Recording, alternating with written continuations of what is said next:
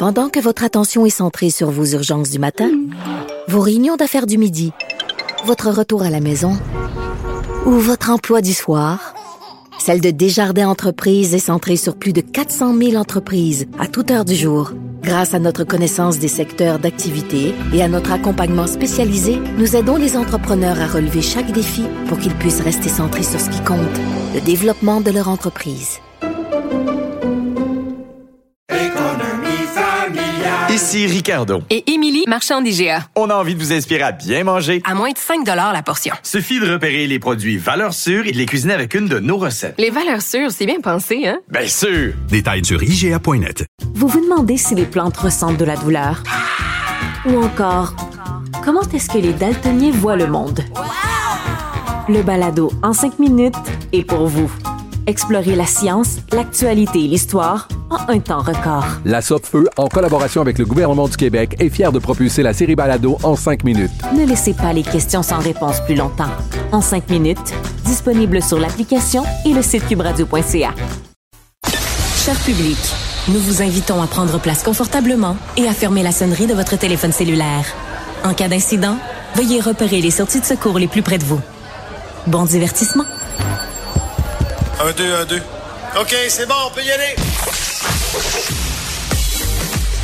Sophie Durocher. Elle met en scène les arts, la culture et la société. Une représentation pas comme les autres. Sophie Durocher.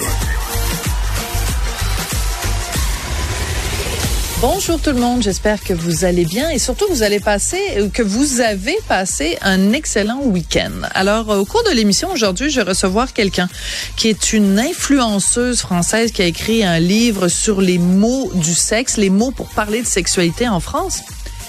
Et je lisais son livre et il y a une réflexion qui m'est venue, puis je veux la partager absolument avec vous et je vous encourage bien sûr un peu plus tard dans l'émission à écouter euh, la conversation que je vais avoir avec Camille Aumont-Carnel. Donc, euh, elle parle du fait que la langue française est une langue sexiste. Bon, évidemment, le masculin qui l'emporte sur le féminin, mais il y a aussi plein d'expressions françaises qui, à ses yeux, à elle, sont sexistes. Entre autres, quand on dit j'en ai rien à foutre. Vous avez sûrement déjà dit ça, hein? On dit tous ce genre de choses-là. J'en ai rien à faire, ça me dérange pas, j'en ai rien à foutre. Mais le foutre, c'est un mot un peu vulgaire, mais pour parler du sperme. Ben, c'est sexiste, les amis. Voyons donc, on utilise un mot qui est relié à l'appendice sexuel des hommes. Le français est sexiste. Êtes-vous d'accord avec ça? Moi, je suis pas sûr. Je trouve qu'on tire un petit peu par les cheveux. Je trouve qu'on exagère un petit peu c'est normal qu'il y ait des expressions qui parlent de la sexualité des femmes, des expressions qui parlent de la sexualité des hommes. Ben oui, la langue est binaire, imaginez-vous. Mais de là à dire que ce serait une forme de sexisme ou une forme de discrimination ou qu'il faudrait en tout cas remplacer cette expression-là qu'on utilise quand même assez souvent par une expression qui fait référence au sexe féminin, moi je trouve que c'est un petit peu exagéré. Alors, c'est comme ça que je commence mon émission en vous posant une question, mais je vous invite bien sûr un peu plus tard à écouter cette entrevue avec Camille Aumont-Carnel à Cube. Une autre vision de l'actualité.